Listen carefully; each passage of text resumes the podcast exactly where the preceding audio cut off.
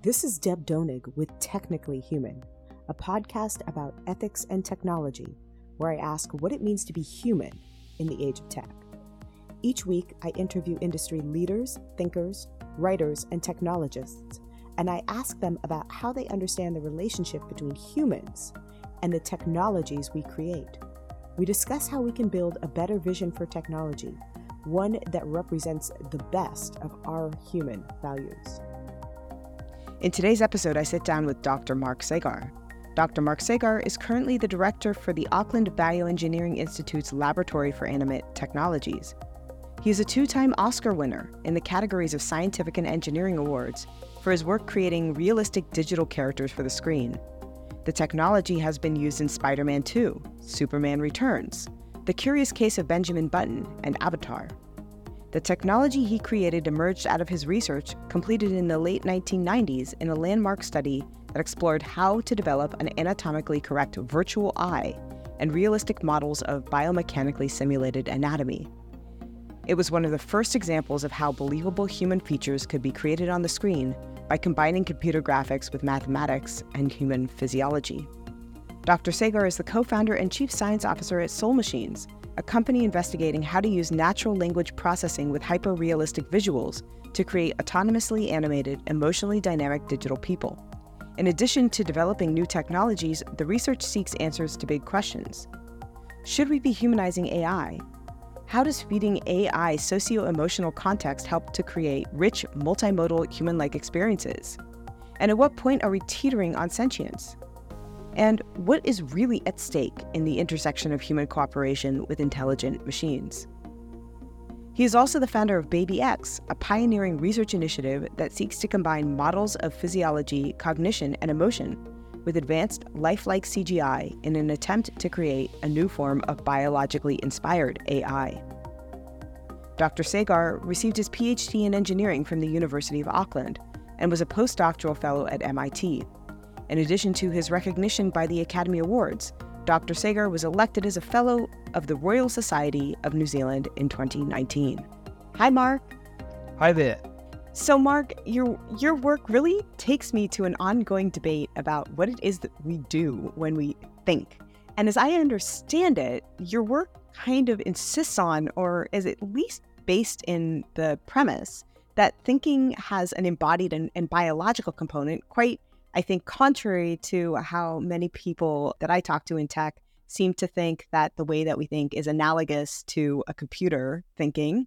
Um, and that you can, for example, just upload your consciousness to a computer. And if we could run a program that would get it to think, it would somehow be synonymous with our consciousness. I take the point of view that we actually do have a kind of embodied consciousness. That is to say, that our consciousness is tied to the way that our biological systems inform and shape our consciousness. And my point of view, I think, insists on the idea that we can't do what we call thinking without taking into account the way that our metabolic embodied selves contribute to or even produce thought. So I want to know how, given a lot of your work, you think about thinking. So yeah, I I expand that to thinking and feeling, and in a in a way, I it's probably possible for I think a machine to think, but not in the same way that we think about it, that we experience it ourselves. So when we think about things, we are often relating it to we grounded experience. So this is things that we've experienced growing up in our lives, like we've seen things, we've felt things. And so everything that's happening is kind of being related to some sense of experience, which is actually linked in many cases to an emotional flavor of that as well. So that when we think, we're constantly sort of activating all of these bodily sort of interoceptive signals that we've associated with thought. So we may maybe if we're thinking about a crossword puzzle or something like that, that might be a bit more like how a computer might be thinking because they may be just thinking about the words that fit themselves rather than the meaning of the word. So I, I guess I'm I want to pick up on this a little bit and take up the idea that you seem to think that even if machines can, right now cannot think like human beings because they don't have the kind of biological basis for that thinking, there might be a possibility for AI to think in this embodied way. And I'm curious, can we have an embodied AI?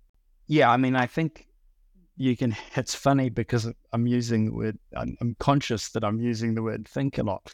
And an embodied AI and it's sort of embodied intelligence. Um, the basic concept of that is that you can't have a mind without a body, and you know one of the key things here is that the contents of the mind, a large part is about the body. It's about what's happening with the body. So you know, evolutionary speaking, if an organism is is needing to um, refer to everything that's happening introspectively, like in other words, what's going on inside it, like homeostasis, like is it too hot, too cold, things like that, but also outwardly. And so everything for the survival of that organism is related to those things which can basically destroy it or make it prosper. So keep building up with that. And, you know, we end up as humans and then we're able to do abstract thought about different things. So if we go into embodying intelligence in something like a robot, if the robot has a sense of its own boundary and it has a sense of if it does something to the world and the world changes, then it has an effect on that world. Then its intelligence starts, it has a consequential effect on its environment. And if if it can reflect on that, then I would say we could start thinking about a robot having yeah, embodied intelligence. Em- embodied intelligence, you know, I think there's a, a continuum of, of what we consider as intelligence as well. You know, a, a mouse is more intelligent than a fly, for example, and a dog is more intelligent than a mouse. And we've also, you know, we also have intelligence itself as a concept, but then we've got, you know, broader things like consciousness, which is the experience of the world, which contains being intelligent and doing actions which sort of make you prosper. And unless you're um, the uh, you know the subject in the Dostoevsky notes from the underground, and, and you want to do everything deliberately the opposite, so um, to prove your volition. So so we've got very interesting angles on all of these. But so I want to pick up on this idea that intelligence exists on, as you described it, a continuum. The way you put it, a, a mouse is more intelligent than a fly. I sometimes say to people who meet my dog that she is way smarter than I am. I think she's much more intelligent than I am. And they sort of laugh it off like, oh, you know, Deb just adores her dog. But I look at my dog, and she's a very smart dog, but I don't think that she's like superlatively smart for a dog. I think to myself, well, she's had to learn a language of a different species to whom she does not belong. And the kinds of intelligence that she possesses is one that allows her to exist, first of all, in a, a body whose reality I, I can't even begin to understand, pace somebody who wrote What is it like to be a bat, but also that she's had to navigate an environment engineered specifically for one species and not for her. I wonder if you could talk a little bit about how you're thinking about that idea of intelligence to begin with, and whether or not we can separate intelligence in any way from the embodied entity to whom that intelligence belongs, because to me, they absolutely seem symbiotic and necessarily crafted to complement one another in ways that are totally inextricable and comparable to other embodied entities. I went to a um, a neuroscience conference. Was on it on cognition, and fun part about it was opened by a neuroevolutionist, and so that they started talk, basically talking about slime mold. You know, going way back in terms of intelligence, and I was going when you have competitive species like a slime mold, which is very, very basic form of life, that one slime mold would started developing like the equivalent of teeth, so it could eat another slime mold. Now, the slime mold then had to develop a sense of is there another predator potentially near it? So for its survival, it had to sense what was going on. And these are the and all this type of evolution eventually leads to the development of organs which can sense at a distance, such as an eye. And so we've got this situation where we've, we're, we're able to now sense a distance, but we have to integrate these senses, all the information that's coming in, and we have to ultimately turn that into a behavior. So intelligence is ultimately about taking the almost infinite dimensions of the world and converting them into a low dimensional space of behavior, which has to improve the organism in some way. And so the more adaptable it is, then we'd say it's, it's, it's more intelligent. Like your example with your dog is that the dog's growing up in a human environment, but can navigate it, can adapt to that.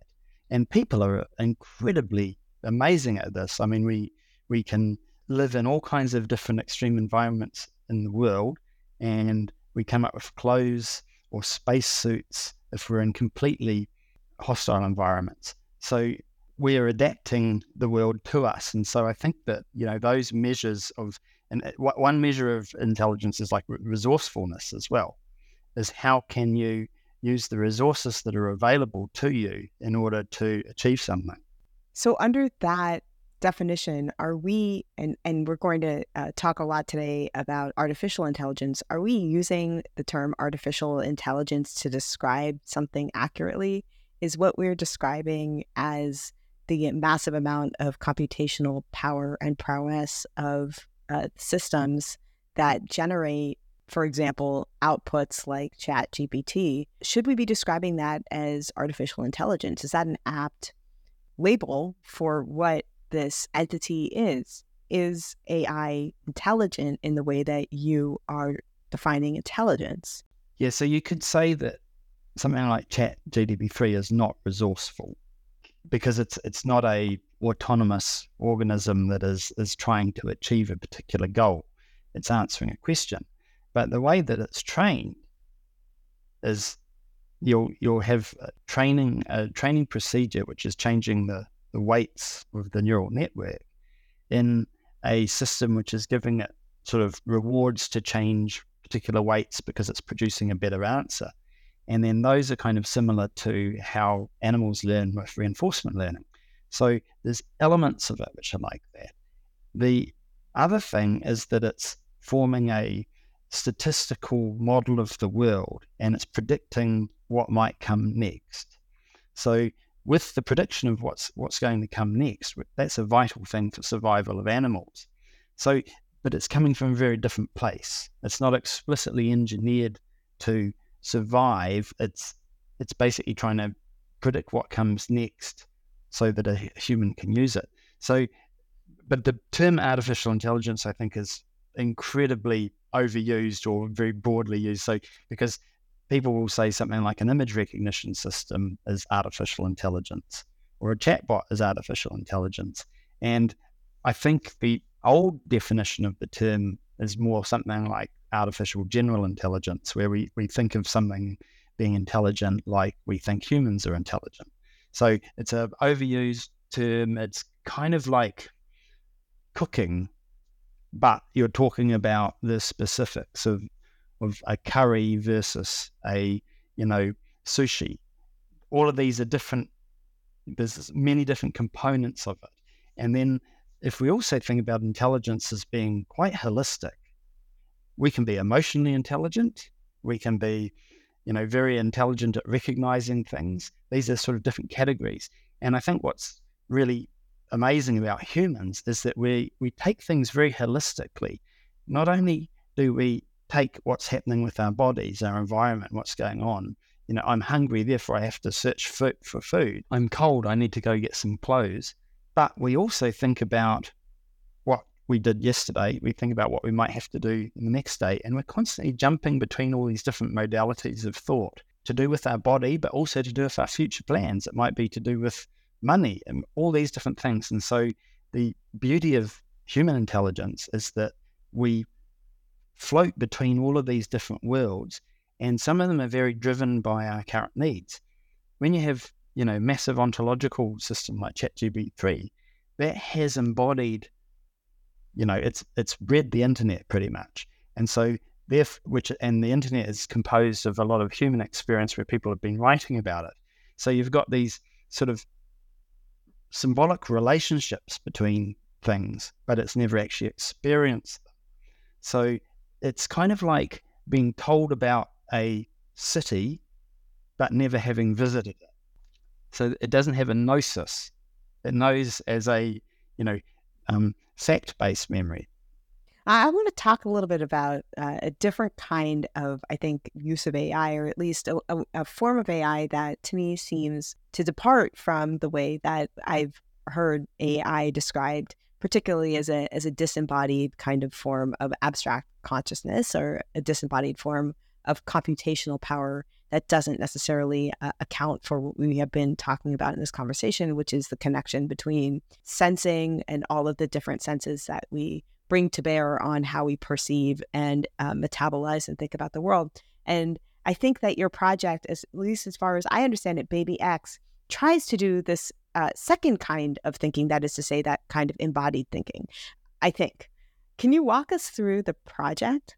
Yeah, so Baby X project was really a, a kind of the the genesis for it was I was working. So my background was in bioengineering, but then somehow or the other I ended up in the in the film industry doing digital actors.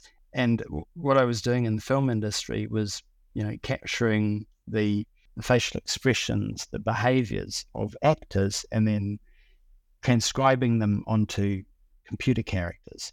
The goal there was to do it with enough fidelity that the user would get a sense of soul when they're actually seeing the computer character is capturing so that you're looking at something which is artificial, but it feels like it's thinking and feeling, which is kind of like the essence of animation. And, you know, I was working with actors doing that. And, but with having a background in bioengineering where I was used to building computer models or computer simulations of, of, you know, different physiological um, systems, I was really interested in can we simulate these behaviors which we take to be conscious. You know, so for example, you know, if an eye is looking at something, it's moved for a reason. And why did it move? And why did it move in exactly that way? And so I started thinking about how can we create models, computational models, which can drive biological behaviors, which make you think that something's thinking. And basically, I went down the rabbit hole of that and thought, well, actually, you have to build a brain in order to drive all of these elements because where the eyes are looking is depending on what's going on in the visual world. It can also be driven internally, but then you're reacting to sound. Um, why are you smiling? You're feeling in a particular way.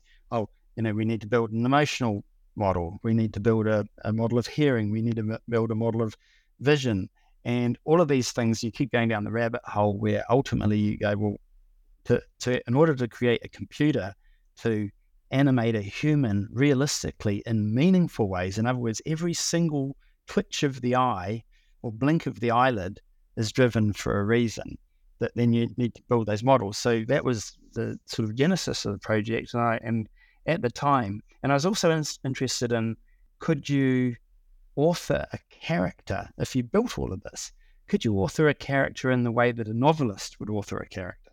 So a novelist, you know, will basically imagine potentially imaginary person and simulate in their own mind what they may do in a particular circumstance. So if you could create a computer character, like, you know, it could be Gollum or King Kong or something like that, and put that character in a situation where you have to directly interact with it, what would it do? And so the idea of that you're actually what you're actually creating is characteristics. The story then becomes infinite. Like in in the in the film world, for example, the story happens over two hours or something like that, and it's the same story every time. But if you make something which is a characteristic, operates on characteristics, and then it's interactive, then the stories are co-created and they're infinite. And so that kind of, after thinking about all of these things, and I'd always had a, a, a long term interest in, in neuroscience, the brain, also artificial intelligence and computer graphics, I thought, I really have to put all these things together. And then so I started a lab to do that. And then I thought, well, what's the right form to create with this? And then, oh, it has to be a baby because a baby is the, you know, metaphorical blank slate. It's the it's the learning machine. It's a sponge. It's emotional. It's got all of these things. So it's the right embodiment for a nascent model of intelligence. So I want to go to a description of Baby X that I read of the project. The description includes the following statement The motivation for Baby X was to create a holistic, biologically inspired model for driving forces, architectures, and processes from which the behavior we so often take for granted emerges as a means of exploring theories of our nature and to show how the various underlying systems interconnect how would you know that baby X is working? And by working, what I mean is responding that a way a real baby would respond, learning a way that a, a, real baby would learn. How could you tell whether your model is just responding because you've trained the model to respond as a baby versus the model organically or intuitively producing this behavior? What what would you look for in order to tell the difference? How do you know that what you're doing is working? Yeah, so that works on different levels. On a very low level, we look at something like a, a neural network learns in real time and we can kind of see has it learned that? Like uh, we and, and with the what we've built with baby x and the system that we've built around it allows us to basically mind read. So we can go into and visualize every single computational neuron in the model. We can visualize all the different cognitive models that we have interconnecting. We can visualize things like the the neuromodulator levels. And so we can basically explore the model and see if it works how we imagine it would work. These are com- components of the model. So think about it like you're building a piano. You can test each note. Does that note sound right? Is it creating the right frequency? Now, nobody really knows how all these components interact and come together. You know, we're still at the absolute t- tip of the iceberg in terms of the knowledge of this. So you can look at things and make sure that every piano key is working. But then, is it going to create music? Is it going to create a particular thing? Now, with that, what we're doing to validate the model is having it actually interact with real people. So we have parents or caregivers interacting with baby X. And if we can elicit the same types of behaviors out of the parents that they would with a real child, then at least the signals that it's creating are natural. So this is a bit like the Kon-Tiki expedition. They built a raft to figure out whether you could raft across the ocean to get to America. And they're able to do it. Now, did they prove that that's how the migration happened there? No, it doesn't prove that, but it does show that one method can get there.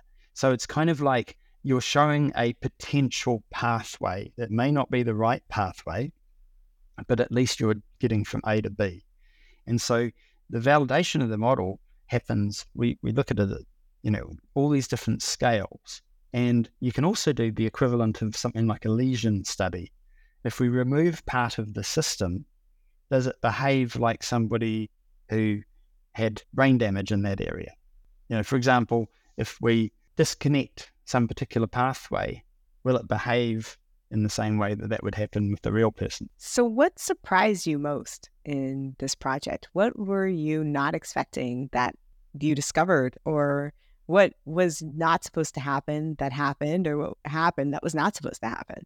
It's, I mean, in in some ways, it's it's it's it's an extremely humbling experience because it's like you know I built the the original subject for the baby model was you know my youngest daughter who was a baby at the time so kind of scanned her. And of course she developed so much faster than the than the computer model you know in in completely humbling way. And i think what has been the most fascinating part of the the journey in a way has been all the pathways that you have to go down all the rabbit holes that you have to go down in order to put all these different elements together and then to still know that you know you're still at the at the beginning in many ways. The surprises have been, I think there's there's been lots of interesting ones. That's something funny which happened the other day is the baby said no. You know, asking it to do something and it refused to do it, and that was a that was a surprise. So you know, spent a while trying to figure out why that happened. So there's a few different theories. I do not myself have children, but I can imagine that a real baby would say no fair, fairly regularly. Um, so that seems at least to be uh, consistent with what you might expect a young child or an infant to do. What's your theory? The, the, the way the model's been built, so it's a lot of different systems interacting. So there's an emotional system. So when it's interact, so what I should describe more about the, the, the project. So we have the the baby model, which is approximately 18 months to two years old. That's the sort of age range we're looking at. And the reason we're looking at that age range is that it's the it, there's basic language, there's emotion, and it can do tasks. It can move its hand. It can it can it can move things around. And the particular the particular bigger goal of what we're trying to do is we're actually exploring models of cooperation. And the you know, the goal is because if you think about human cooperation, it's the most powerful force in history. So humans interacting together, human minds interacting together have created the most amazing artworks. They've created rockets that can go to the moon, medicine, films, all kinds of different things.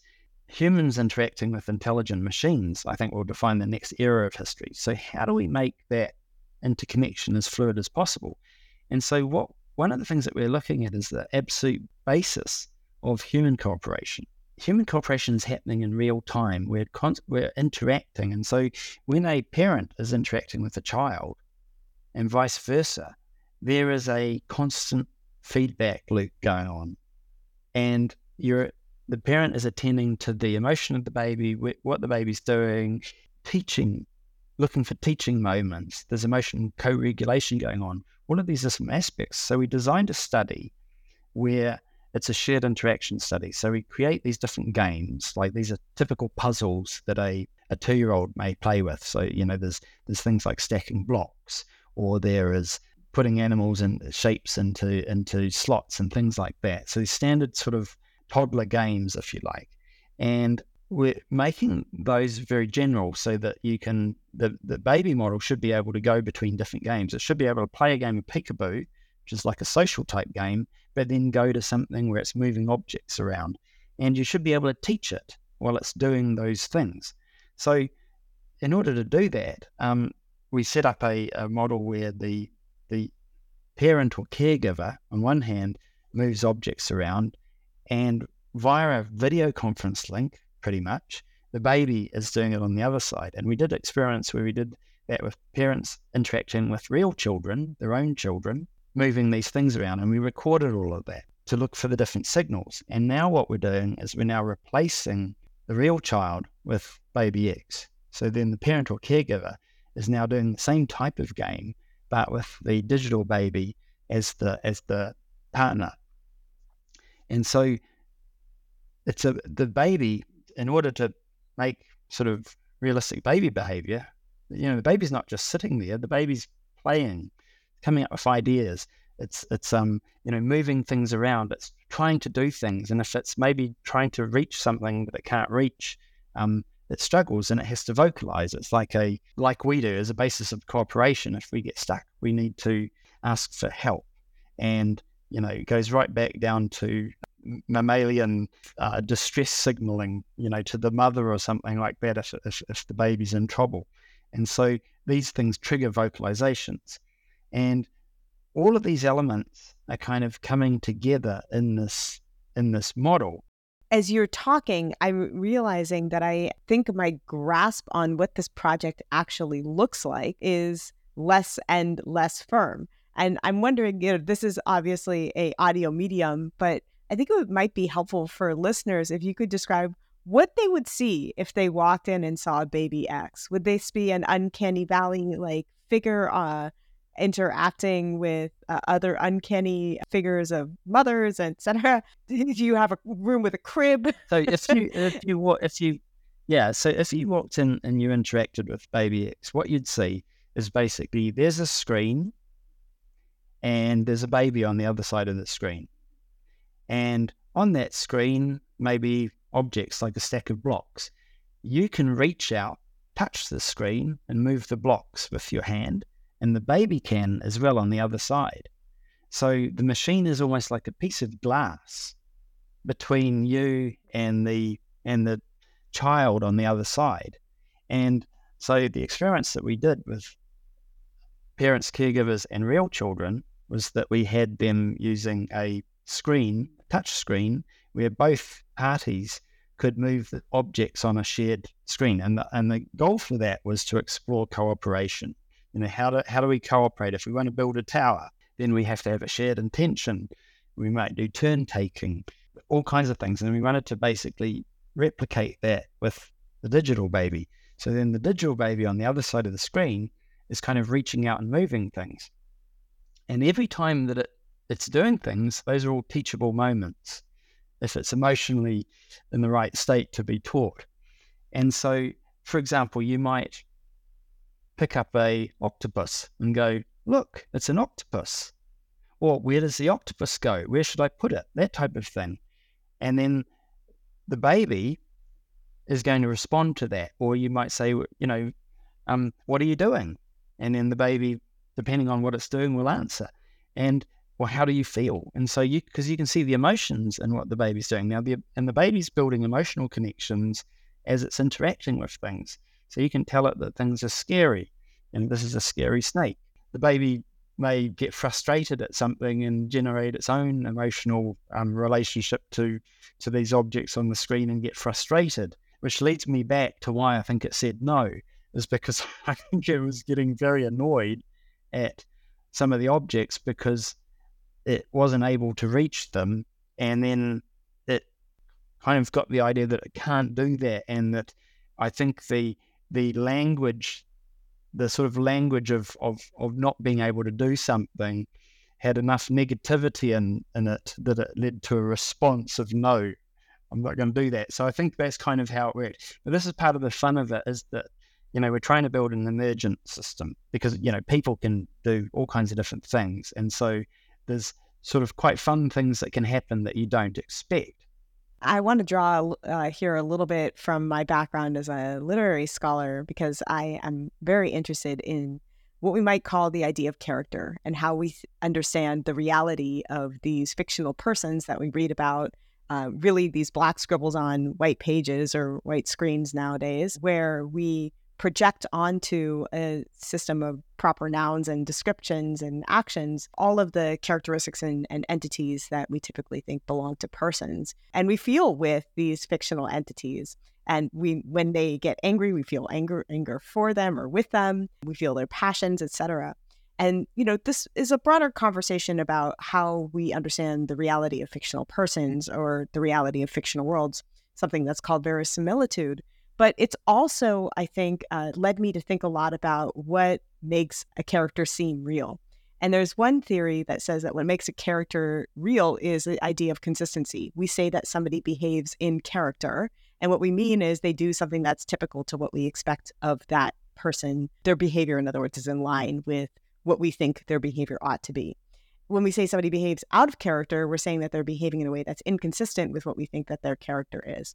There's one theory of character that says characters are real when they behave in a consistent way. But another theory of character says that the true mark of the creativity of that character by the author and what really grants a character its verisimilitude is when it can surprise you in believable ways. In other words, when it doesn't do what it's told or what you expect it to do.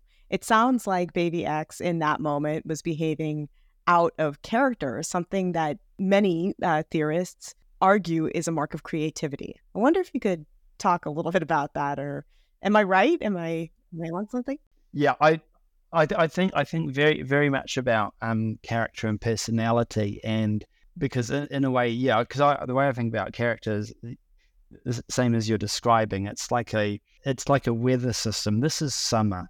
This is winter. But if you're on any particular summer day, the weather could be doing anything, but in a general pattern, it fits in to a to it's it's warm. It's generally warmer than it was in winter, and with personality, um, I'm you know a strong believer in nature and nurture. I think it's it's it's both. And so, how do you give something characteristics?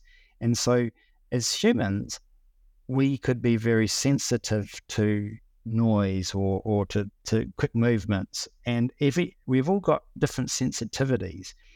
Those are just at the base level, like, and that that's to do with it can be to do with how many receptors that you have in your fingers, how sensitive you are to touch, for example, and also just the the your neurochemical makeup can reflect that. So there's this low level thing which will make you sensitive in different ways. That's the kind of nature part of things. And then the nurture part is all of your experiences in your life are going to basically give you an expectation what might happen next. And so those are constantly interacting. And so the sort of idea for creating models in this way is that you are creating a system which will be emergent because there's enough independent variables going on there that these can interact in ways which are un, unexpected. Like the emotional system itself is is pretty much a chaos system. It is it is non-repetitive. It will do things differently every time, and this is flavoring the underlying experiences. So so the baby may be doing a particular thing, but it will never do exactly the same thing twice. And so, in a way, there's always going to be some variation in what's going on the characteristics would be that there's a general tendency for doing something. We so, but we can kind of zoom into the the um, the brain models on these where we can kind of see um, the intent to act. So on the baby model, there's particular displays that we can put up, and we can before the baby is is basically going to do a particular action. Is it going to wave? Is it going to you know move something? Is it going to cry? We can kind of see how these different things are competing, and and we can kind of see and and it's and it's the the all the causes to make it do a particular thing are coming from multiple angles, and it's a open system. So how you as the user are responding is also flavoring its experience. So, you know, if you're smiling at it or saying nice things, that will have a calming effect how the baby responds will then change how you respond. So there's a feedback system in that way. But then the baby has all these internal variables which are changing. The characteristics of these are the things which are the it's mean, it's it's normal, if you like, for that particular system. So, you know, that's the and you know other other notions of, of characteristics are particular states that um, you can be in. There's a really interesting book called Multiplicity on um, multiple personality disorder.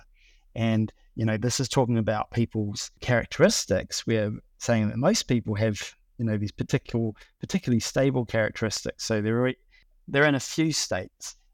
You may have a different personality in the way that you interact with, say, your teacher that you may interact with your sister or brother. And so you've got these whole different relationships. So so they can you, you know you can exist be in the same body but have these very different characters. So so like your friends may see you differently to how your boss sees you, for example. So they'll both have an idea of what your character is because you're in a particular situation. And so and so know if the multiple personality thing is it's like people have a whole ton of these different states that they can be in, they can switch between. But each one of them is like a an attractor. It, it, it, it's like you're in a particular state and it's kind of there's lots of variation, but it's happening roughly around these areas. So I kind of think about characteristics in that. Well, I wanted to ask you, following up on some of that, what did you learn from baby X, or what are you learning about babies and also about AI? What did you think you know that maybe has been challenged, or what did you not know that has emerged about what and how it means to think as a baby, and what and how AI does when we when we call it thinking, when we say that it's thinking. In a way, the the journey is is I mean, we're still building, we're still still um, working out how things work. So what the journey has been like is building different components, different cognitive models, which will basically recreate particular behaviors. And we have to build them in a way that they interact with everything else. But as soon as you do that, you then realize the next thing that's missing. And then we account for that. And then there's the next thing that's missing, and there's the next thing. And so, in what we've been trying to build, we're thinking about all the different, all these different elements. Like, okay, what creates goal-driven behavior? What causes play? What, what's really giving the autonomy here? How we might think of a person being autonomous? Um, what's the metacognitive state? Um, how is it that you can declare change into sentence what you're what you're feeling or ex- express that. And so the surprises, I think it's it's in trying to attempt something quite holistic. It's the the main takeaway is that um, you just can't take what we do for granted. We are so complicated. Even if you just think about how we pick up a cup on the table, is ridiculously complicated, and all the things that we have to do to get that right. And you see this in robotics really clearly and how difficult it is to make a robot that can actually not break things or carefully pick something up. And in computer graphics, it's it's easier because the robot doesn't have to deal with the the complex physical constraints, but it you you still have similar challenges in building a system which kind of self regulates and, and and controls things. I thought maybe I might use some of your comments in our conversation about creativity, or I thought I could use it to maybe coerce you to wade into the debate around generative AI and creativity that right now is bustling on the internet. Recent emerging AI technologies have, to me at least, uh, made the case that GAI can be inventive. I came across some jokes that an AI had written. I thought they were funny. At least, at least you know, they made me laugh. Um, I'll just share some of those jokes with the listeners. Uh, the jokes included the generative AI was asked to write jokes in the style of an onion headline. The first joke is experts warn that the war in Ukraine could become even more boring. Another joke was budget of new Batman movie swells to 200 million as director insists on using real Batman.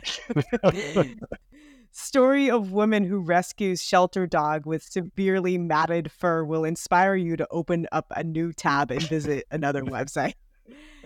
They're funny, right? Yeah. Um, do you see generative AI as accomplishing human creativity or replacing that creativity or intellectual labor? If not, what stands in the way? Okay, I I think it.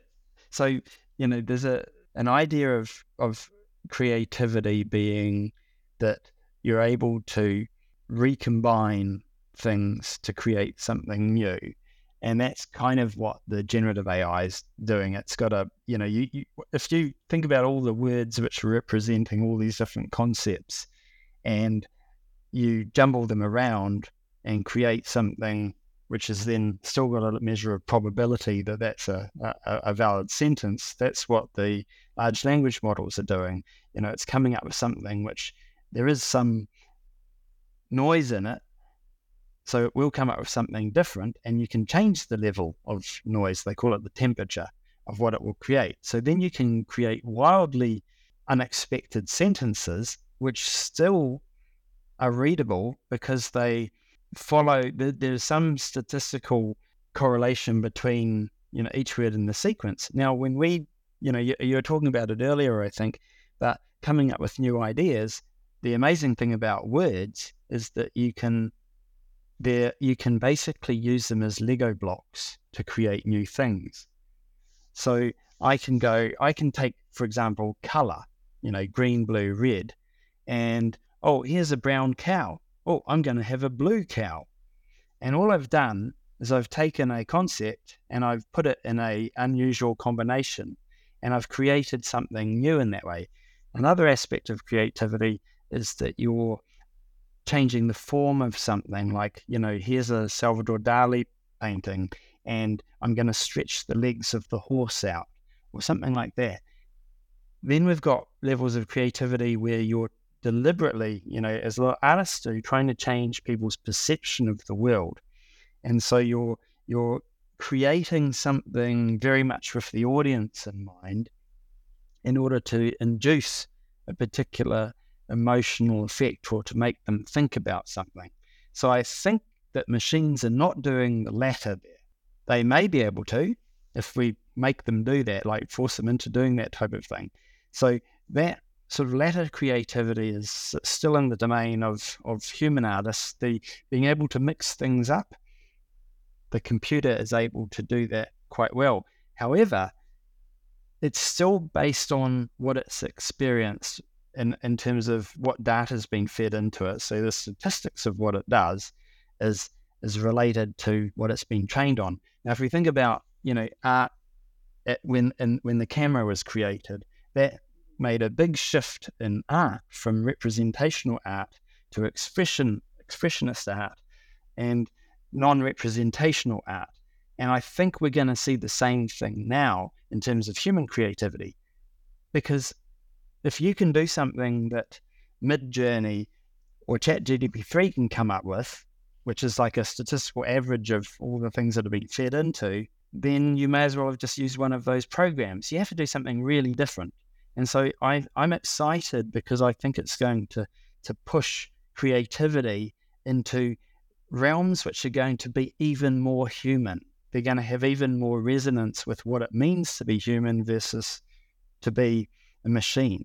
Uh, I think that I think that's you know I think so. There's a humanism I think that's going to really come out of this. The flip side you probably love a question that starts with the flip side. the flip side of this is, you know, I'm with you when you're talking about language as Lego blocks. In fact, I would even take that one step further because one of the ways that I think about writing and one of the ways that I have to explain now writing to undergraduates who are tempted to use ChatGPT for their papers is that writing is not the record of thought.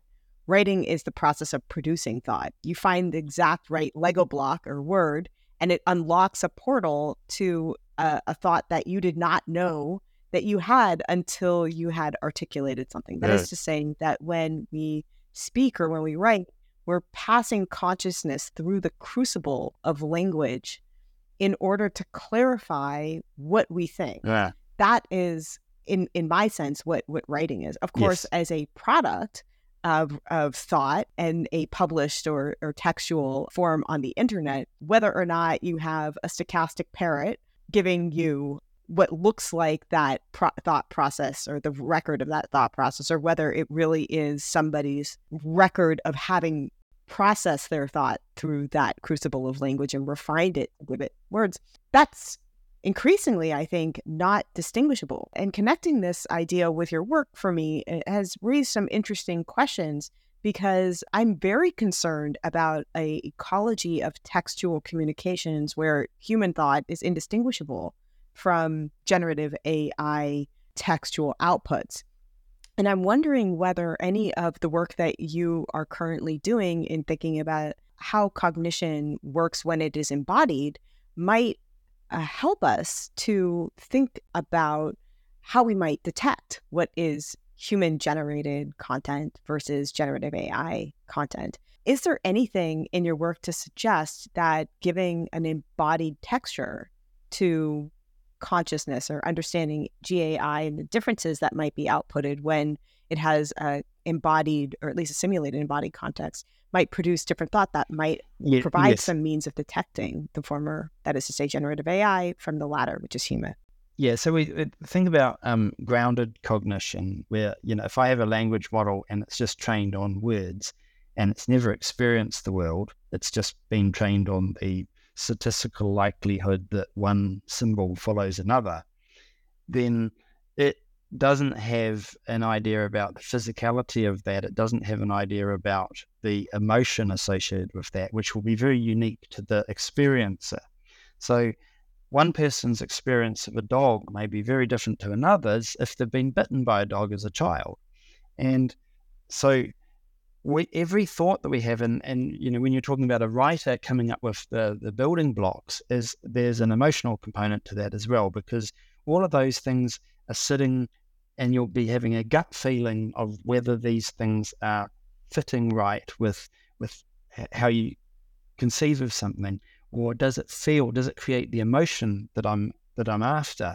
And so, the emotional aspect to that is also related to your experience as a person. So, your voice as a writer is tied to your own personal experience of the world in a way. And, you know, so everybody's got a different voice. And, you know, that's one of the, you know, wonders of having, you know, so many different writers is that we get a, it's almost like I see it as a um, holograph. It's very holographic in that we're getting, you know, the more books that you read, it's like you're seeing more picture, more fragments of holograms which come together to give you a sort of better representation of the world in general. So those those things there where we take the non-verbal components of thought, I think are very, very valuable. So, you know, it, it that's what's that's what's kind of missing, and that's what where the the more that something's embodied and it's got a sensory experience of the world, which it can change, that is the that's the piece that's missing that we want to relate to. And in terms of you know the artificial intelligence that I guess I want to see created and be part of creating is one where it's relatable. It's got all the sort of qualities that you'd look for in another person. It's cooperative, it's agreeable, it's adaptable, it's flexible, it can play, all of these elements. But one of the key parts is that you want to be relatable. So, say, for example, um, in the future, we have very, very intelligent AI and it's on some spaceship orbiting Saturn, for example. Wouldn't it be wonderful to be able to ask it what it was like? Now, if the if it's saying what it's like, if I ask you what something's like, you'll say, "Oh, I loved it." There'll be an emotional component to it, or you'll have some reaction to it where you're drawing it back to your unique point of view and your your physical state in, in, in, in a way, your your emotion about it. You know, how did you feel? And it's like those things make things relatable. And I think we're we're we're not there yet. We've got a big statistical machine, but we can potentially get to a, a state closer to that. Because once if we achieve that, then we have this rapport and the creative potential of interacting um, machines where you can actually touch on these other more human levels, I think is is just massive. What limits, if any, do you think AI cannot cross when it comes to producing human seeming content or intellectual labor? Are there any limits that you think? Well, you know, one of the arguments is that is that, um, for example, it's about you know sentience and suffering. It's like a an AI has never experienced human suffering. It's never it's never lived a human life. So it doesn't know all of those components which go into that. And, you know, we're talking every formative event that happens from pre-verbal to, you know, or your experiences as a baby and then as a child and then as an adult and relationships and all these types of things. So, you know, if, if, if, if, if an AI is talking to you about a relationship, all it can tell you about is kind of what it's read. So it's like talking to somebody that's never been out of their house. They've watched lots of TV, but they've never been in the world. I think they made a Brendan Fraser movie about that. Blast from the Past, Alicia Silverstone. I wanted to follow up on that question to ask what ethical questions should technologists working on generative AI technologies or the kinds of deep learning technologies represented by your research, what questions should those technologists be asking themselves on an ethical level? Um, so I think, you know, top of mind is it shouldn't fool people. So this is the, you know, when we look at deep fake and we look at generative AI creating content, we, we don't want to be fooled by it that that you know this is a real person that I'm interacting with, or or this is somehow written by a person. So number one, I think it it's really important that where how how something is generated is really clear to us. We want to have as a symmetric information relationship as possible. So another aspect is, um, you know, with the work that we do, creating um, you know virtual people that you can interact with. One of the the key drivers there is that we what we don't want is something like what's been happening with voice assistants, which is like something out of 2001 HAL. You know, basically how you've got a uh, just a lens impassionately watching everything and absorbing everything, and that's exactly like a voice assistant sitting in your house. It's listening to everything, and you don't know what's going on. So there's a massive information asymmetry. If it was a person standing in your living room, you may think twice about what you're saying. So there's this information feedback loop, which I think needs to be more honest and open there. And the other the other aspect is in terms of the the generative model, you know, I mean these are all the standard the sort of common arguments at the moment is, you know, things like copyright and so forth, and that, you know, artists are creating things if you're writing a book and then that's now been absorbed into a language model, then that language model can spit out you know what you've labored over for a long time and and tweak it and create new ones. So I think all of those are absolutely valid, you know, valid criticisms of those systems. The ethics that that's more generative AI, the type of work that we're doing in, in building the digital models, particularly in the baby model, the types of ethics that that we really focus on there, that if you're creating effectively a a digital human to interact with, then there's an ethical responsibility in how you interact with that character. Say it's Baby X and people are, are mistreating Baby X. How somebody might mistreat a virtual baby may affect how they treat a real child. So it can have a real world sort of influence on what happens. So for example, if they they they're mean to it and it cries and they keep doing it again, then this is actually, you know, does this encourage a um, basically that behavior in the real world? So this is the same sort of argument as as with video games. Is does video game violence basically create a higher propensity for doing that in the real world? And the jury's out on that. You know, there's there's lots of disagreement on that, but that is a real world ethical consideration to take into account. Um, the other thing is is that you don't want to create uh, attachments. For example, if you make a digital companion and somebody who's emotionally vulnerable um, becomes attached to that, that's another thing that we really want to avoid. A really interesting um, ethical consideration, and we've, we've written a paper on this, is the ethics from the point of view of baby X. So if baby X eventually gets to the point where you could consider it a moral patient, then what does that mean?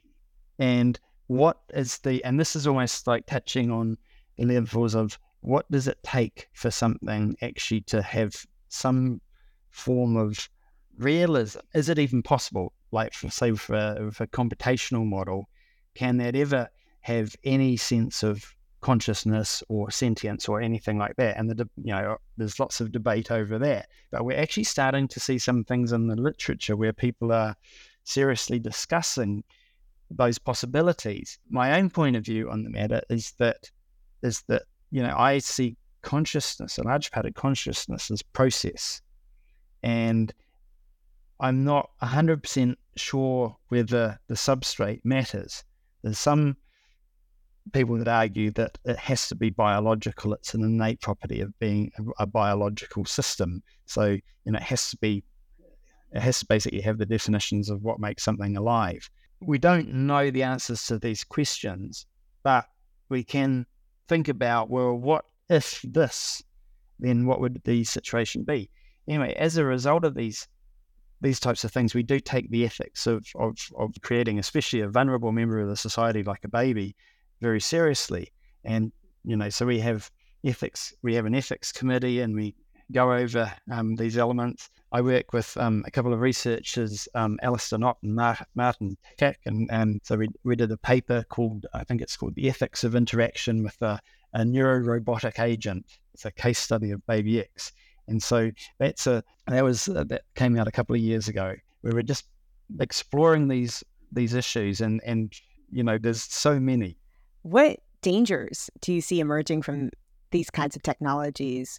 And how do you envision people and institutions creating protections against bad actors and companies and even governments that might try to use these technologies in ways that are harmful or even violative to human rights? That is to say, what keeps you up at night? Yeah. And how are you going to stop it from happening? The work that we're doing is not, I don't consider it, you know, a threat to civilization or anything, but I do think that to me, the one of the biggest current threats is is misinformation. With, with gen, this is referring to generative AI in particular. You know, I was using one of these large language models the other day, and just yeah, you can type in things like, you know, what's four times 20 and it will tell you 80. So it's not designed to do mathematics. But anyway, this is a good example. And then I basically said, okay, what's 40.5 times 86.2? And then it came up with some absolutely nonsense answer saying that the temperature is in Fahrenheit and all this sort of stuff. And so you can you can trick, you know, you, you basically you're popping out of something that's out of its training set, and it can get completely the wrong association out of it. And I, uh, I went to an interesting talk the other the other day where basically they were, you know, as a um, psychologist talking about the mind of GTP and basically they were comparing how GTP would answer standard sort of psychology questions compared to humans. And so they'd give these questions and it would give it would give great answers, but these questions were textbook examples or similar to them. When they changed the situation to the exact same situation, but using a different scenario, it got it completely wrong. So it's very easy for us to be fooled by the, answers of these generative models. But because the language that they create is so convincing, that's a real, that misinformation is massive. In terms of creativity, no problem. That's great. We've got a, a really interesting creative answer. But how do we detect that something's hallucinating? Well, we don't know what the truth is. How we would deal with that as people, you'd ask, you know, like if you're a, a prime minister or a president, you have a bunch of different advisors and you'll ask for their opinions, a whole bunch of people's opinions, and you'll kind of try to figure out a, a consensus based on that. And we ha- we we're going to have to deal with things in a, a, a similar way. You know, it's uh, I think the important, interesting thing about technology now is that a you have to you know you have to get lots of reference to lots of different um, information sources, and then two, if you're looking at a video and it's a, a deep fake, well, you don't know whether it's a deep fake, if it's, it's very realistic, then we'll end up just believing what we actually see and hear and experience in real life. So there's almost a, a, bizarre flip side back to basics on on what you think is really true. I want to ask you about the second part of that question. I don't want to lose that, um, which is how do you envision protections against some of the dangers? And I'll tell you what I think some of the dangers are. I'm concerned not just about misinformation as the result of uh, generative AI hallucination, but I'm worried that bad actors will deliberately use ChatGPT, for example, to create at scale uh, large amounts of disinformation. I'm worried that bad actors may use these models in order to, for example, spread hate speech or to infiltrate, for example, a, a, mom blog with some white supremacist content that's marginally recognizable as, as white supremacist content, leading people down that kind of rabbit hole. I'm worried about, for example, letter writing campaigns that generative AI produces to Congress people that suggest to those Congress people that 7,000 constituents suddenly have strong feelings about a particular legislative issue. Do you see any means, either technical or procedural, to combat some of those uh, those harms or dangers? I agree with those dangers completely.